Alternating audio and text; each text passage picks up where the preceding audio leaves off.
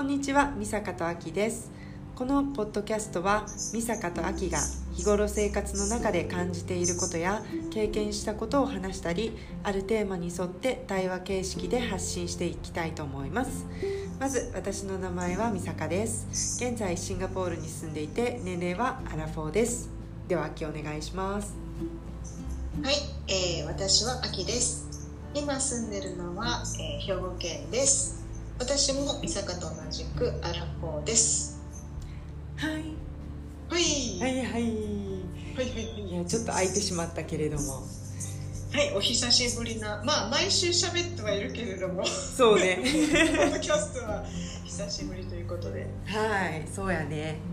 今日はたまたまあのー芸能ニュースの話をさっきしててなでそうそうそうそう。菅田将暉君と小松菜奈ちゃんが結婚したというので、えーとはいその話になってんけど、まあ、私たちがたまたまちょっと前にちょっとこの 映画どう思うっていう話をしてたカップルが結婚したのでねでそうそうちょっとそのことについて話したいなと思います。そう、えっと、たま、本当にき、えっと、昨日かな、うん。えーヤフーニュースとか、まあ、いろんなところのニュースで、は、結婚ね、発表されてて。うん。それでたまたまあの前に私も美坂もうん。映画見て、その2人がね共演した映画を見ててうん。で昨日息子が同じ映画を見てたっていう。うん。そうそれでな。またこの話が盛り上がったっていう。そうそうそうそう。でたまたまね秋の息子さんも同じような反応というかなかなかいいリアクションを。そうちょっといろいろこうまあうんこれはどういう意味なんだろう。これってどうなんだろうっていうところがねいくつかあったのでちょっと振り返ってみたいと思います。そうですね。はい。ちなみにそれは「糸」糸っていうあの映画で、えーとうん。中島みゆきの「糸」っていう曲をベースなのか、まあ、それと合わせて作ったのかちょっとよくわからないけど、まあ、あれとリンクしてるっていう映画で、まあ、予告を見る限り、まあ、バーンとあのあの歌が流れてで。ちょっと病病弱なシーンとかもあったりとかして、で結構涙が誘われるような映画なんかなっていう感じでめっちゃ構えてみたんですけど ちょっとこれはめちゃくちゃネタバレになるので、あのー今後見ようと思ってる方とかはあのーあの聞いていただかない方がいいかもしれないです。が。そうそうそう。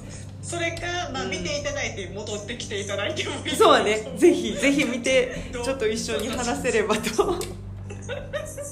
ちょっとね。そう。あれな。まあちょっと本当にあの内容結構ボロボロ出ていっちゃうんだけど、まあ、簡単に話を言うと結局何やったんやっていうちょっとストーリーを簡単に説明するのも難しいんやけどなんせ須田と小松が、まあ、高校か中学かなんかの同級生でほい。で、はいえっとまあ、その時奈々ちゃんの家族は、えっと、シングルマザーでお母さんの彼氏がいるかなんかで暴力を振られてて貧乏でっていう家族やってうん。なんかその時に出会ってるんやんな。でなんか付き合ってたんか？あの時は。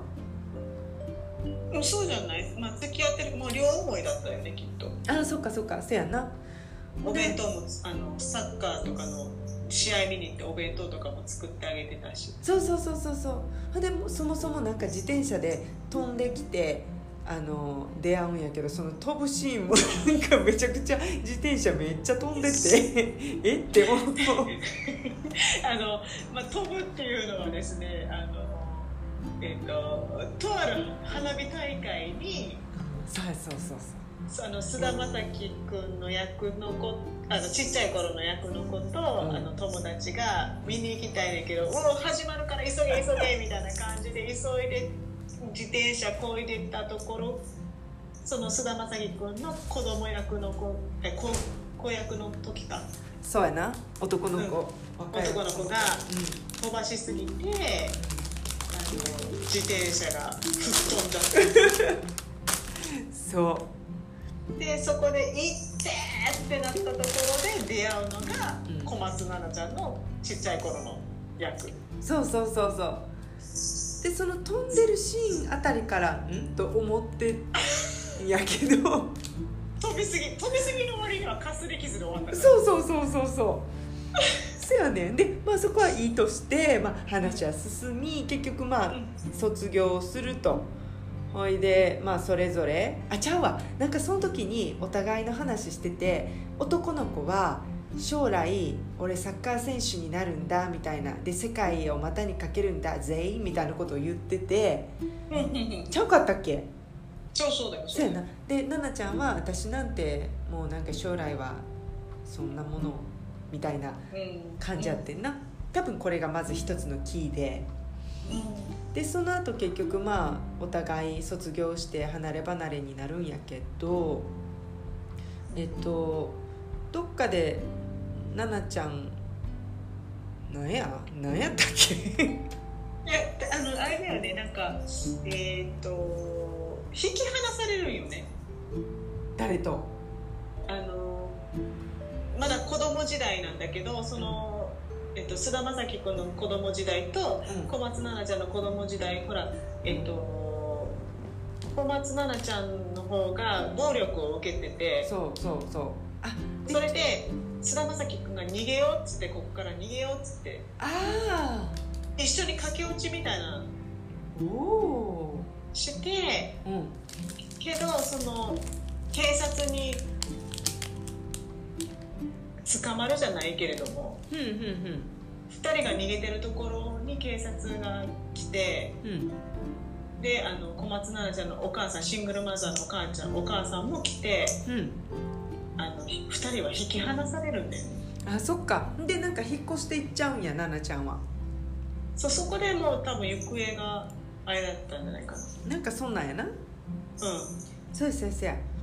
で時が経ち奈々ちゃんはちょっとキャバクラで働いててっていうのも多分学費を稼がなきゃいけないからみたいな感じよね。うでもその前にどうやって大学行ったんかなっていう疑問がちょっとあるけどまあそこはドラマだから置いといて。ん。うん。でそそこで、えー、とそのキャバクラに来るのが斎藤匠でで、まあ、どっかの偉いとこの社長さんで、まあ、思ってた通りの展開よね。あなんかこの女の子いいなってなって彼に見初められて、うん。まあ、彼の彼女になるんやな。うん。そうそうそうそう。でまあ彼はお金持ちだからいろいろ援助してでも私はお金なんかいらないのにとか言うけど彼はあげたりしてうん。でその時になんか同窓会か結婚式か何やったか忘れたけどなんかで出会ってうん。結婚式結婚式。結婚式か。ほいで何やったなんかさ指に糸みたいなんしてた何やったあれ？ミサンガじゃない？あミサンガ？何のミサンガ？えあの菅田将暉君があれじゃない？ミサンガしてたけど切れなんかと切れちゃったんだよね多分。あ指にしてたっけ？忘れた。そこちょっと私もあの見直したものの忘れちゃったけど。うん。なんかミサンガうん。を持ってたんだよね。うん。多分小松菜奈ちゃんからプレゼントか忘れたけど。うんうんうん。でそれが何かしら糸っていうのと関係してるはずなんやけど。うん。最後まで出てこないからねそれ。うん。で結局何やったんか分からへんな それ。で結局まあそこで2人は会ったけどまあお互い、まあ、僕は結婚してるんだみたいなしてたんかなあの時もうすでに。してなかったんかな。まだしてないんだ。あそうかそうか。でまあ結局バイバイしてほんでなんやえっ、と奈々ちゃんはその後なんか何やったっけ？あ斎藤工がどっか逃げてそうそうそうあのー結婚式の時になんでバイバイしたかっていうと小松菜奈ちゃんはもう斎藤工と付き合ってるっていうかそういうあの関係だったからさ。うんうんうん斎藤工が迎えに来とってんな。うんそうや。でそこで菅田将暉はガーンってなるわけうんうんでその後に斎藤工があのちょっと授業で失敗してうんうん。うんそうそうそう。そで沖縄に逃げると。うそう。あん時もさなんかなんかさ、まあ、斎藤工あるあるなんやけど絶対海辺で白っぽいシャツにベージュっぽいズボンを履いて三角の帽子みたいなかぶってひげを生やしてボサボサっていう やりがちよねあの人。この間漂着者っていうのもそんな感じやった。なんせラーメン亭っていうのもでもそんなんやった。なんかボサボサボサボサって感じやった。ボサボサにしやすいんやろなきっと。うん。多分そうね。そういう海外放浪系が似合うんだろうね彼は。そうそうそれがちょっと似合うんだと思う。そうそう。ちょっと遠くを見ながら。そうそうそうそう。でなんかこう何も考えてないようで考えてる俺セクシーっていう感じやんな。そう。でまああ相変わらず彼はかっこよくセクシーなんやけどなんかいろんなとこが不思議やねんな。なんか道でさ沖縄で誰かがこう外で歌いながら踊ってるとこに急に入っていったりとか。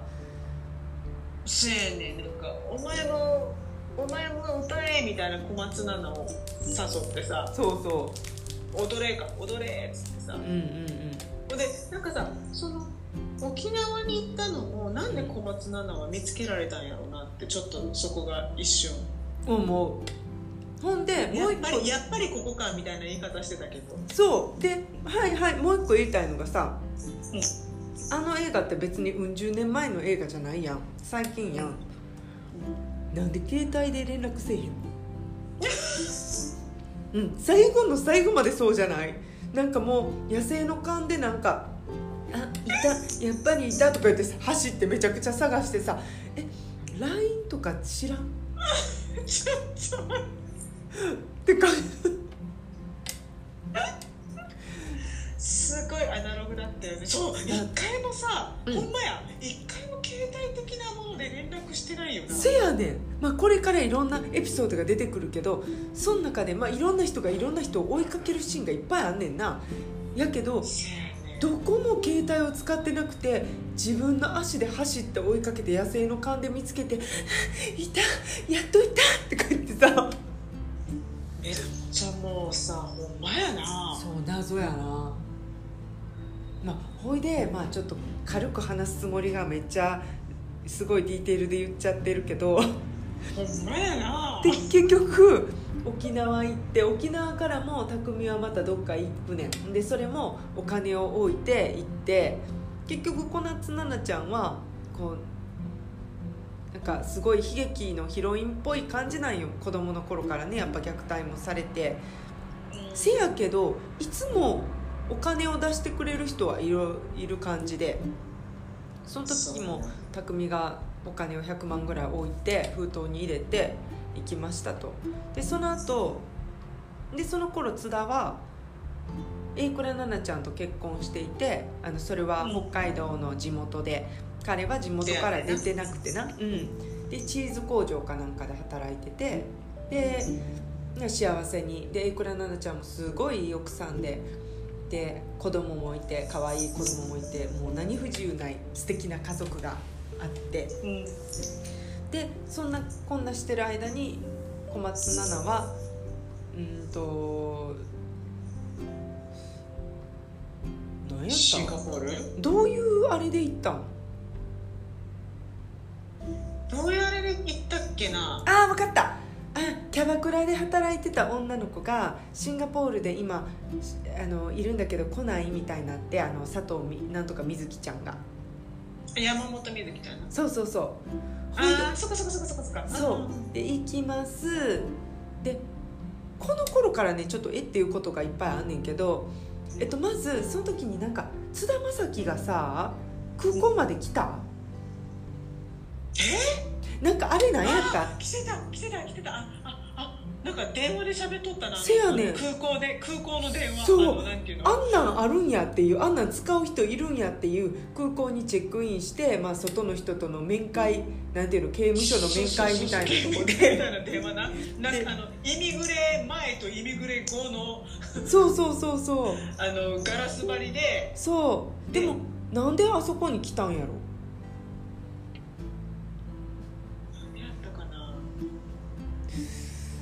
謎やんな。なんかなどこかでごめんちょっと話が前後しちゃうかもしれないけど、うんい一回さうん。うんお母さん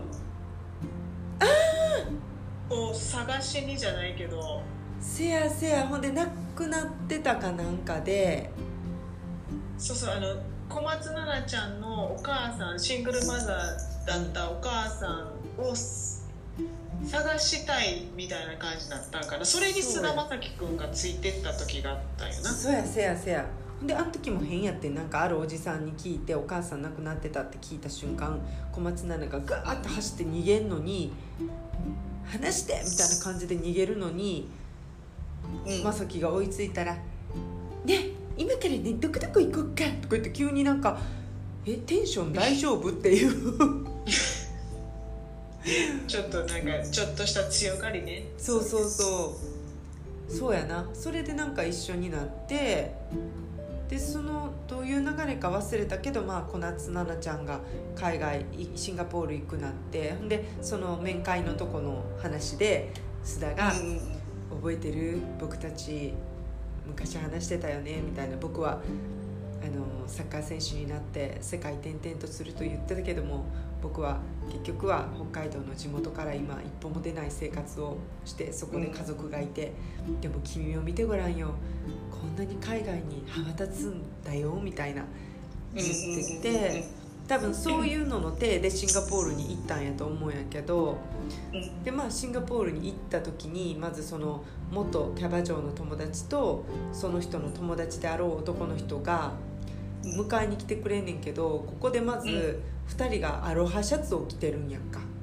え シンガポールとああハワイミックスになっちゃってると思って。まあまあまあえっとまあこれはですねあのシンガポールに住んでる美坂とシンガポールに住んでた私が、うんまあまあの勝手な意見ですけどかあくまでも勝手な意見。意見なんだけど、なかなかアロハシャツの人はいない。いないね。普通にいない。見たことないね。うん。まあ、まあ大体 T シャツだな。そうやな。で間違いなくそう夏ですけどあの夏ですけど。でそこからが結構あのシンガポール住んでる人は分かるあるあるが結構あって、始まるねそう。でまずそこで彼女たちはあのまずはえーっとなんかネイル何やったっけちなんかさまずいろんなとこでホテルの清掃員をしたりそれはあれだよ。あのネイルまず最初ネイルのところでや雇われるんだけどあそうやったそうやった。うん。でお客さんからそのあのちょっとひどいことを山山本美月ちゃんが受けてさ暴力を振られて、うんでそれに対してやり返しちゃったかなんかで、うんうん。あの警察に捕まんねんな。あそうやった。それをあの、まあ、小松菜ちゃんが迎えに行くんやけど、うん。でそこでその最初に雇われてたネイルの社長から、うん。まあ、お客さんだからもうそういうなんか嫌なことされても耐えろよと。うん言われたんだけど山本美月はななんでそんなふうに耐えなきゃいけないんだとみたいな感じの態度を取っちゃってでそのし瞬間にもうあなたはもうクビですと。うん。でそれでその後に山本美月ちゃんがもうもうもうやめようかなこんな人生みたいな感じになっちゃったところうん。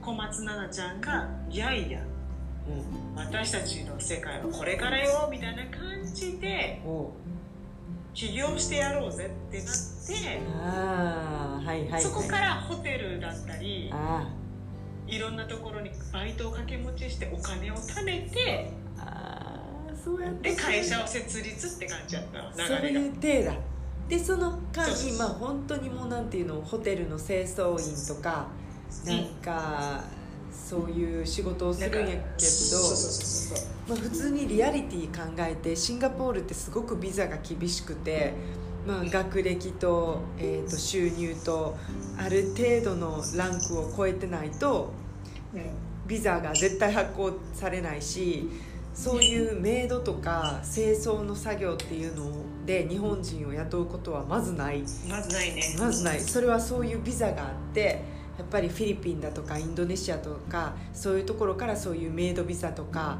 そういうので雇われるからまずそこがすごくおかしかったのとそうどうやってビザ取ったんって。なあ。ほんでなんか 2人で。そう。である地域にある HDB っていう、まあ、シンガポールであるいわゆる公団ローカルの人が住んでるこう公団みたいなとこを2人でシェアしてるんだけど、まあ、細かいことを言うとその公団も基本外国人のみには貸し出さないし、うん。うん、だからまあそこはいいとしてでその後あれよあれよと会社を設立すんねんけどうんでびっくりしたらもう次何十人もあのスタッフがいるところでスーツを着てなんか喋ってんねんけど、まあ、英語もなかなか面白くってでなんか戦場パーティーみたいなのをしたりとか、まあ、すごい富豪たちと関わってなんかもうむっちゃセレブリティになってんねんな数ヶ月で。数年かわかんないけど。いやすごい展開が早かったんだよね。早かった。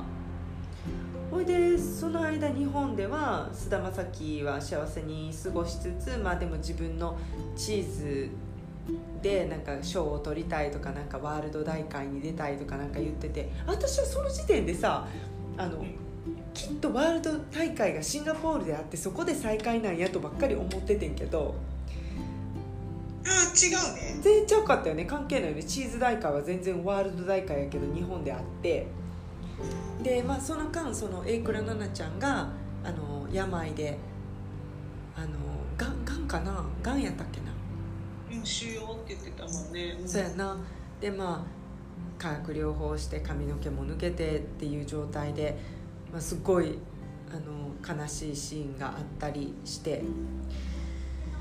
でそのシンガポールのシーンで、まあ、おかしなことがいっぱいありつつ今度はあるその山本美月ちゃんの役の女の子が、えっとなんか失敗しちゃうんだよね。なんか投資したのか何そうそう不動産かなんかに投資したのでなんか騙されたみたいなことを言ってたと思うけど。そうそう。でも会社のお金全部危ないみたいになってでどうするんですか社長みたいな言われて小松菜奈ちゃんがめっちゃ会社を飛び出して走るねんな。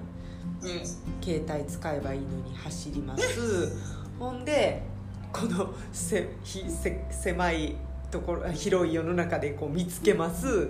たまたま彼女がこうタクシーに荷物を乗り入れて行こうとしてるとこでやっと止めるけど結局彼女は「私だって会社のためにやったのよ」みたいな感じで。で結局奈々ちゃんは何も言えず彼女がタクシーで行っちゃいます。ね、今の状態で会社の損は変わっていませんで結そうやね局なんでそこでリリースしたんや。なんで行かせたんやそうやん。ほんで結局奈々ちゃんは何の責任を取ったつもりか知らんけど封筒をそのもう一人の男の一緒に会社を運営してた最初アロハシャツ着てた男の子に渡して「これであとはよろしく」って言って自分は身を引くねんな。で日本に帰んねんなうんせやけどその封筒には斎藤匠からもらったであろう100万円ぐらいしか入ってないし無責任だよね。そうまあけまあその斎藤工が残したお金であの返済をしただろうけどでも足りないだろうなって絶対足りない。こっちで起業してどんだけこっちお金がいるって感じやのに 100万円なんか本当にもう普通に家賃とかで消えてもいいぐらいの金額だしあんなもん何の足しにもなってへんっていう。で結局自分だけ帰ってきて会社ほったらかして。でなんかまたネイルサロンで雇われてなんかすごいこう地味な仕事をすんねんけどいいよね自分はゼロに戻れてね。シンガポールにマイナス残して帰ってさ。スタッフたちはどうなったんだろうかって感じやけど。そうやね。でまあその後もまあ日本にいて結局その男の子残された男の子はなんとか立て直したっぽくそれでえっ、と社長戻ってきてくださいよみたいな感じでチケットを送ってくれるんやんか。うん。で結局彼女は行くか行かんか悩んでっていうかまず彼にめちゃくちゃ感謝しろよっていう会社を潰さなくてなんとかやってくれて結局なんか大きくしてくれたんだよね会社を。確か。あそうだったっけ？なんかそうそう。ほんで彼はチャンギエアポートで待っとんねん彼女が来るの。うせやけど彼女は行けませんって言うねんけどそのメールを送った時に彼はすでにチャンギ空港にいておかしいやん。時間がもう。普通にもう飛行機乗らんかった時にメールするべきやん。そんな着陸する時間に行きませんって言うんじゃなくてさ。うーんまあそのシーンが撮りたかったかな。そうやねんな。そうそうそうそう。ガクってなるところ。せやねん行こうとしてたもんね一瞬でしてた？はあのほらスーツケースをさガラガラって引いてあ。あのなんだっけお母さん食堂みたいな。ああ行った行った。そうです。そこそこ忘れてた感じなとこ言うて言うて。だからそうそうそう。え本当は行こうとしてたんだよ。であの奈々ちゃんはシンガポールになだけどその行く時になんかこう携帯を見てたら昔そのなんかこう優しくこう迎え入れてくれた食堂。うん、うん、地元でな。北海地道の。元でな。そうそうそう、北海道の地元で自分のことをちゃんとこう受け入れてくれた食堂のところの記事が載ってたんですねうん。ネットであこれであっってなってうん北海道に向かったんですよ。せや、事故で。うん、で行かないってなったんですよ。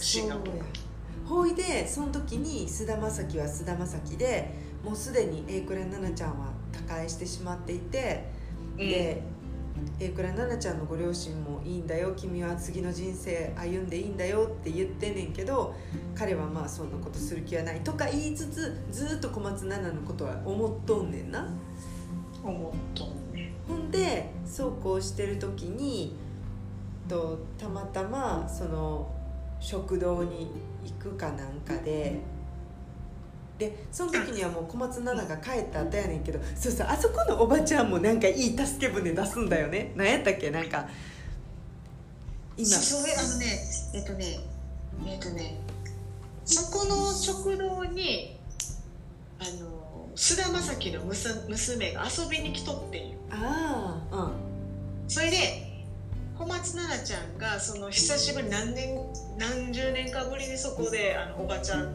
食堂のおばちゃんと再会してうん。うんあのご飯食べさせてもらうんだけどそのご飯食べながら泣いてしまうねんな。せやせやっていうかあのシーンも不自然じゃなかった？子供がみんな座ってるとこに一人大人が座ってさ普通あれ遠慮せえへんそうやね。でそこでうわーって泣いてるところにその子供菅田将暉と榮倉奈々ちゃんのその子供がさこうギュッとしてあげてせやで泣いてる子はギュッとしてあげてってママに教えてもらったのって言って言って、でそこにさ菅田将暉が迎えに来るわけよ娘を、ああそうです。でそこで小松菜奈ちゃんが「え？もしかして?」うん。ってなるんだけど、うん。追いかけようとしたんよ。菅田将暉だ間違いないと思ってわっと行きそうになるんだけどうそこでそのおばちゃんがさんうん。引き止めてえ「あの子のお母さん亡くなったんだよって。ほえ。ほその榮倉奈々ちゃんのことを言ってるんだけどんはんはんはんあの娘娘と菅田将暉が歩いて行こうとしたところ小松菜奈が追いかけるところを止めてほ「あの子のお母さん亡くなったんだよ」っつって小松菜奈が「はっ!」はっってなって私は多分今行っちゃいけないっていうふうになったんじゃん。うあそうなんや。そうそうそそのくせさ違う助け舟も出さんかった？なんか。う出し出しました。何やった出しそれました。何でした奥さん？それはですねうん。菅田将暉があれは小松菜奈ちゃんやったどういう展開かちょっとうろ覚えやけど、うん。なんか戻ってくんねんな食堂に。うん。ほんであの船に乗りたいって言ってたって。ああ言うんや。言ってそれで走っていこうとするところをあのおばちゃんが「あの子は強い子だから!」ってなんかよくわかんないメッセージどういうこと？うん。まあ行けって行け行けみたいな感じじゃん。ほんほんほん。ほんでなんかな子供も子供であのもともとその榮倉奈々ちゃんは若い時からこう何かあったらどんぐりを正樹の背中に投げて「やればいいじゃん」とかなんかそういうの言うタイプの子でたまたまそうそう。そう正樹が行くか行かなきゃ考え中って言ってた時にポンって背中に子供がどんぐりを投げんねんな。そうそうそうでそれを妻が「行きなよ」って言ってくれてんのというふうにすごくりいいふうに理解してで行くねんな。そう。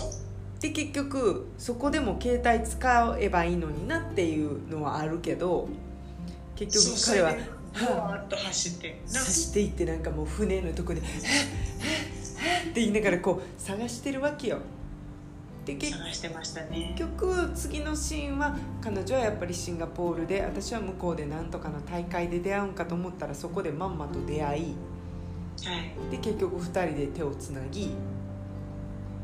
まあ抱き合って終わったな。終わったな。で今んとこみんな私も友達と見てで秋も見て息子さんも見てみんなが思った感想としては、うん、と何が何が言いたかったのかなっていう。ちょっとだからそうそうそうなんて言うんだろうな。そのまあなもっとすごい泣くんだろうなみたいなそう。映画と思った私んだよね。そのエクラ奈々ちゃんの最後のシーンで泣いてでそれまだ中間やったからこれ最後にもう一波来るんやなってめっちゃ準備してたんやけど。そうだよなあまあそう。ほんでちょっと言うのはしょったけど結局その昔の同級生の男の子もなんか出てきて彼彼も一回結婚しててんけど離婚してでまた付き合ってる女の子があの5違う違う2回五の二回のそうそう。五反田真紀さんちゃうん。ですよ2回の海そうそうちょ2回のふみさんが五反田真紀って誰？みたいな。どこでそんな名前になったっていう。もう五反田真紀さん何にも関係ないですからね。もう数字の数字の2がさ5になって五反田巻きになってそうその二階堂二階堂が巻きか。がふみふみ。2回のふみ。もう真紀は違うから。そう二階堂ふみがすっごいちょい役で出てくんねそのもう彼女役でな。しかもそれもすごい彼女大女優やのにちょいとだけ出て変な役して結局何やったんかなっていう。ほいで劇中でも中島みゆきの歌歌うシーンあるんやけど全然違う歌で、で最後の方にはなんかこれも何かこう、ね、伏線回収していったら最後には糸につながるんやろうみたいな感じやったけど糸を歌うこともなくはい。何やったんかなっていうね。まああのそうですね。そのまあ私たちの素直な感想としましては、うんまあ、シンガポールじゃなくてもよかったんじゃないかと。そうそうそう。で多分多分だけどあれで言いたかったのは須田は結局この国内海外に行く言ってたのに国内にとどまってて私なんてちっちゃいところでいるのよって言った子が世界を舞台に活躍してるっていうのを描きたかったから海外にしたんやと思うねん。できっとまあねそんな海外でやる予算もすごくかかるしそこでちょうどいい外国まあ韓国中国言うたらまだアジアって感じするからシンガポールぐらいまでちょっと東南アジア行ったらちょっと外国かなみたいな英語しゃべるしっていうのでしたんやと思うんやけどあらゆるシーンで不思議なシーンがあってね。秋の息子さんも見つけてくれたけどそのホーカーで一人でやけ食いするシーンも普通 な普通ホーカーやったら自分で買って自分で席について自分で食べるんだけどあのそうそうそう。そのホーカーっていうのが、まあ、日本でいう、うん、まあ、フードコートの外版。そうやね。屋台みたいなね。そうそう屋台でずらだからフードコートだったら自分でこうお店に行って注文して自分でピックアップして、まあ、席に着くって感じなんやけど、うん、あのまあホーカーがそういうスタイルなんだけどそうそう。まあそのシーンは多分多分お客さん見てるお客さんの心をギュッとつかみたかったんだろうけどその、うん、全てを失った後にやけ食いをするっていうシーンでね。うん、でまあうんってなったのがまずまあずらっと並んでるシンガポールの屋台の中で、まあ、日本食っていうのを選んで、うん、まあ、カツ丼だったんだけど、でまあ自分で注文するんじゃなくてこう席に着いてたまたま通りがかった店員さんに「カツ丼一つ!」って 日本語で言って。日本語で言ったんや。日本語で言ったよ、うん、さなんかさあれおかしくない？最初の方はさもう海外でバリバリ働いてますみたいな感じでおかしな英語でペラペラペラペラ喋ってたやんこう。みんなの前で。でも次のシーンからはさもう全部英語という体でお願いしますみたいな感じで全部日本語じゃなかった。そうやねで最後の最後もさもう全て山本美月ちゃんもこう裏切っていっちゃってもう会社も終わっちゃって私も何もかも失った旬の時で「カツ丼一つ!」って言ってたから。ね店員さんも「はーい」やろ。そうそうそう。あのシンそうシンガポールの人なんだけど「はーい」っつって言って それおかしいやん。おかしい。や屋台屋台やしまず。そう。席について注文とかないから。そうそうそう。絶対そのローカルのコーディネーターはついてないんだろうなっていうのは丸分かりだよね。そう、ほんでまあカツ丼一つじゃなくて、まあ、そこは頑張ってほら。なあ、なあ。もう英語つ英語でなんて注文するか分からへんけど。カツ丼 please カツ丼 please あなんかすごい豪華キャストなのにね。そうまあねなんかほんまにほんまに豪華キャストよね。だってその食堂のおばちゃんも倍賞千恵子さんか。そうだよ。なあですねすごい素敵な女優さんで。そうやで。で菅田将暉小松菜奈榮倉奈々五反田真紀五反田真紀じゃない2回の五反田真紀は誰？あと誰やったっけ？成田凌。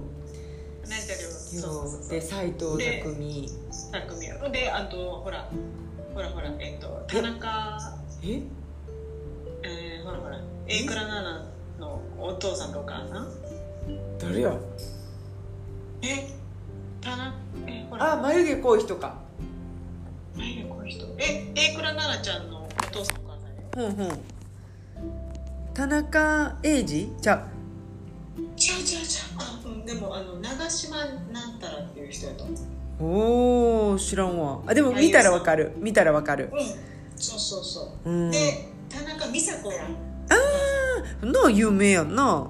すごい、うん、有名女優さんね。そうやで。ほいで誰や？え知らんけど竹原ピストルって書いてる。竹原ピストル出てた？えどこに出てた？え誰？誰役？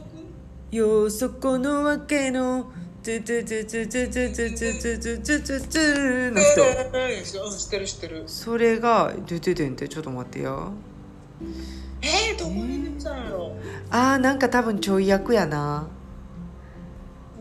多分な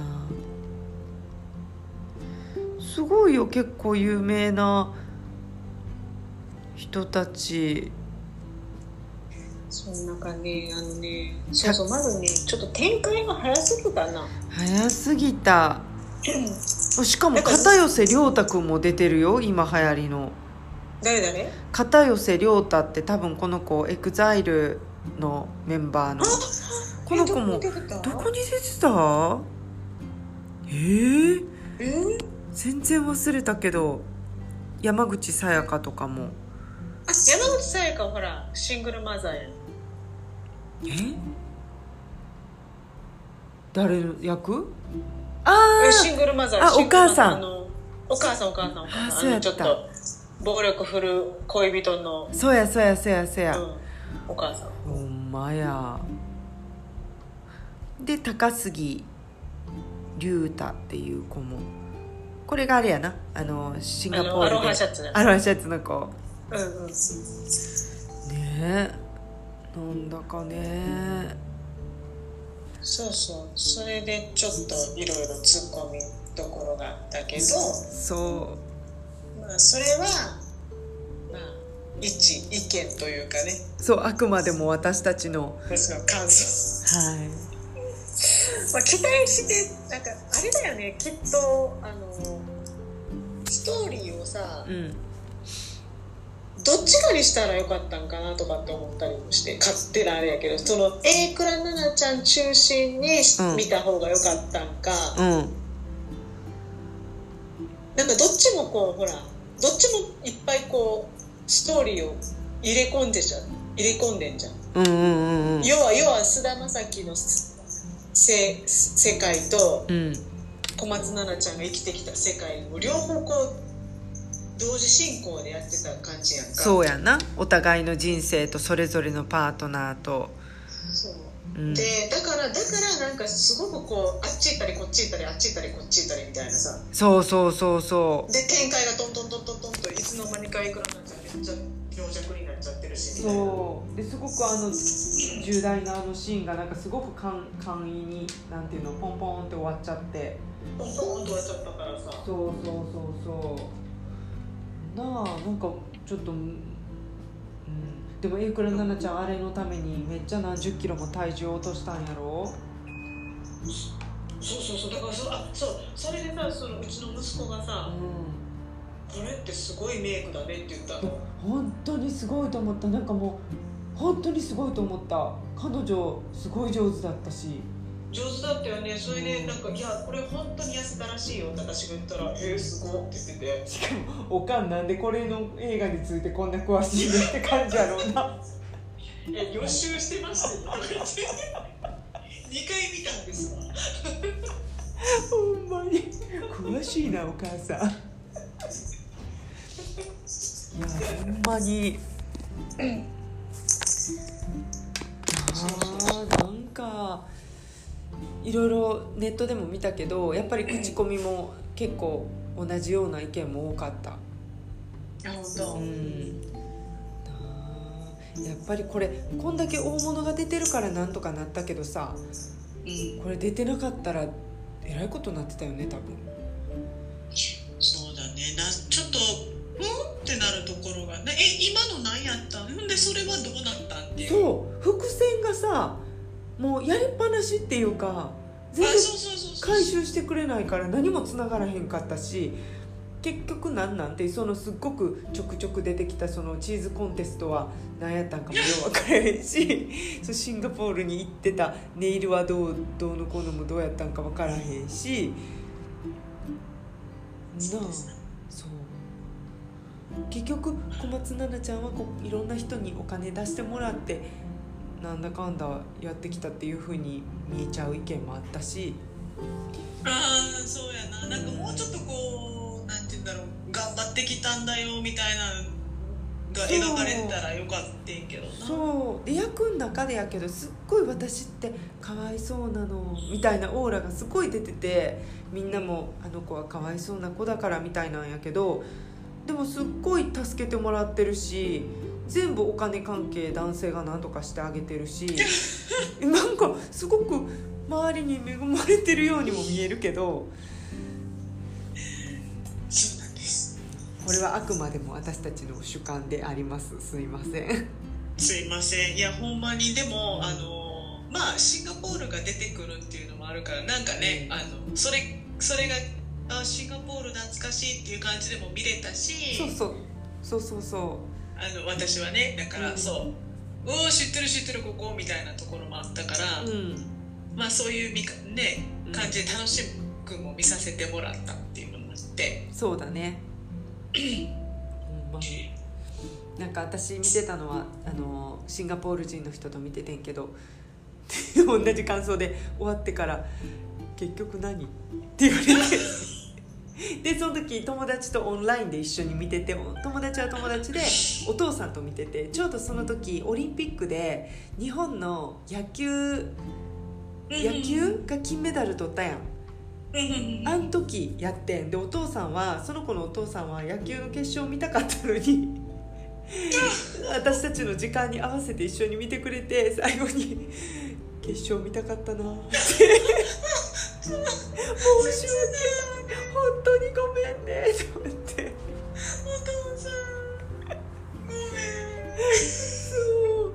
タイミングが悪かった。悪すぎるそうね。でうちそうそううちの息子も、えそう昨日たまたまあのプライムビデオで見ててうん、「えこれで終わり?」ってなってましってことはやっぱりさもうあの老若にゃんにょ思うってことだよね。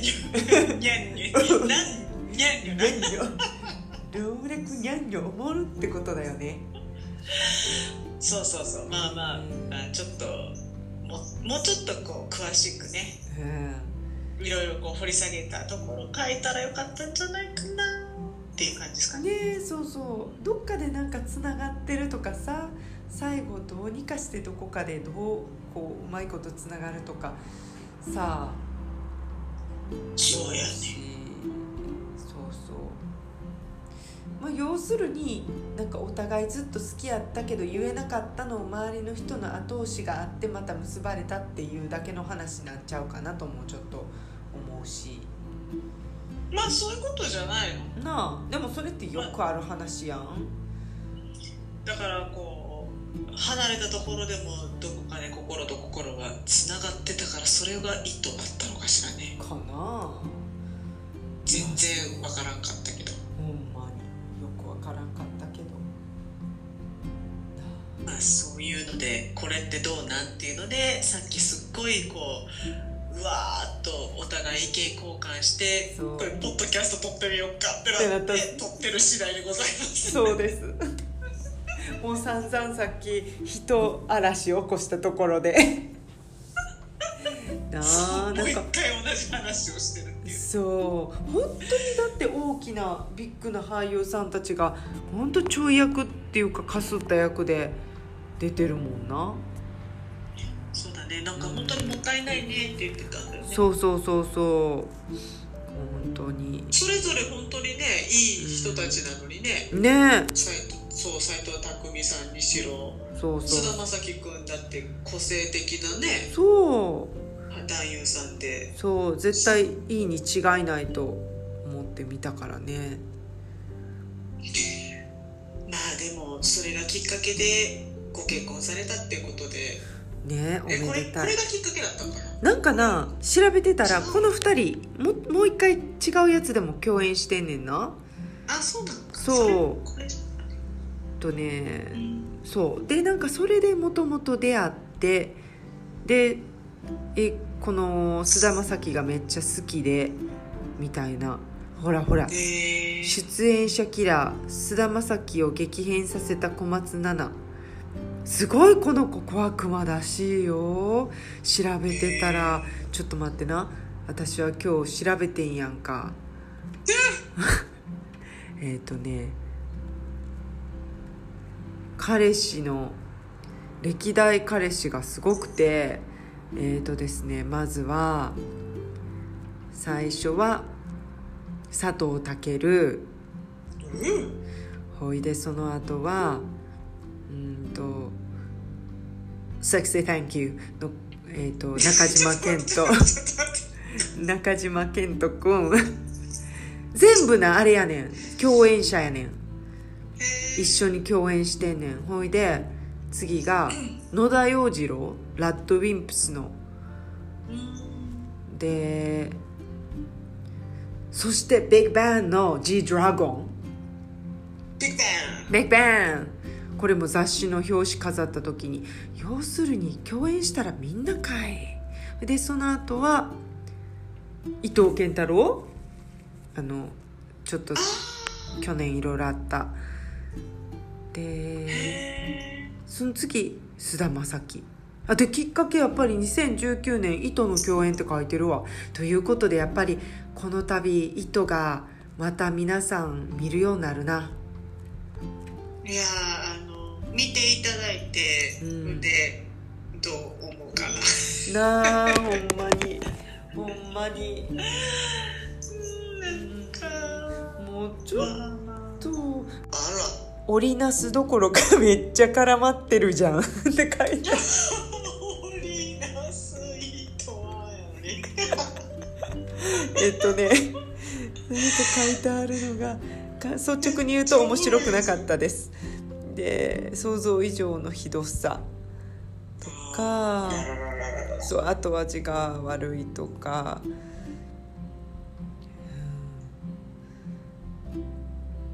まあいろいろコメントはあるねいろんな、うん、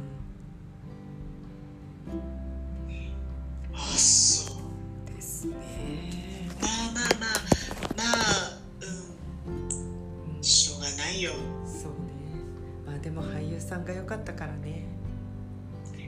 いやいやいやちょあのねいろんな見方ができるからあの、うん。まあこのさうん。ちょっとストーリー的にはうんって感じだったけど、まあ、これをこの映画があったからこそめっちゃ私たち盛り上がれたし。盛り上がったね。何回かやったもんな。まず見た後見た見た？ちょっと待ってどう思った？どこ？どこ？どう思った？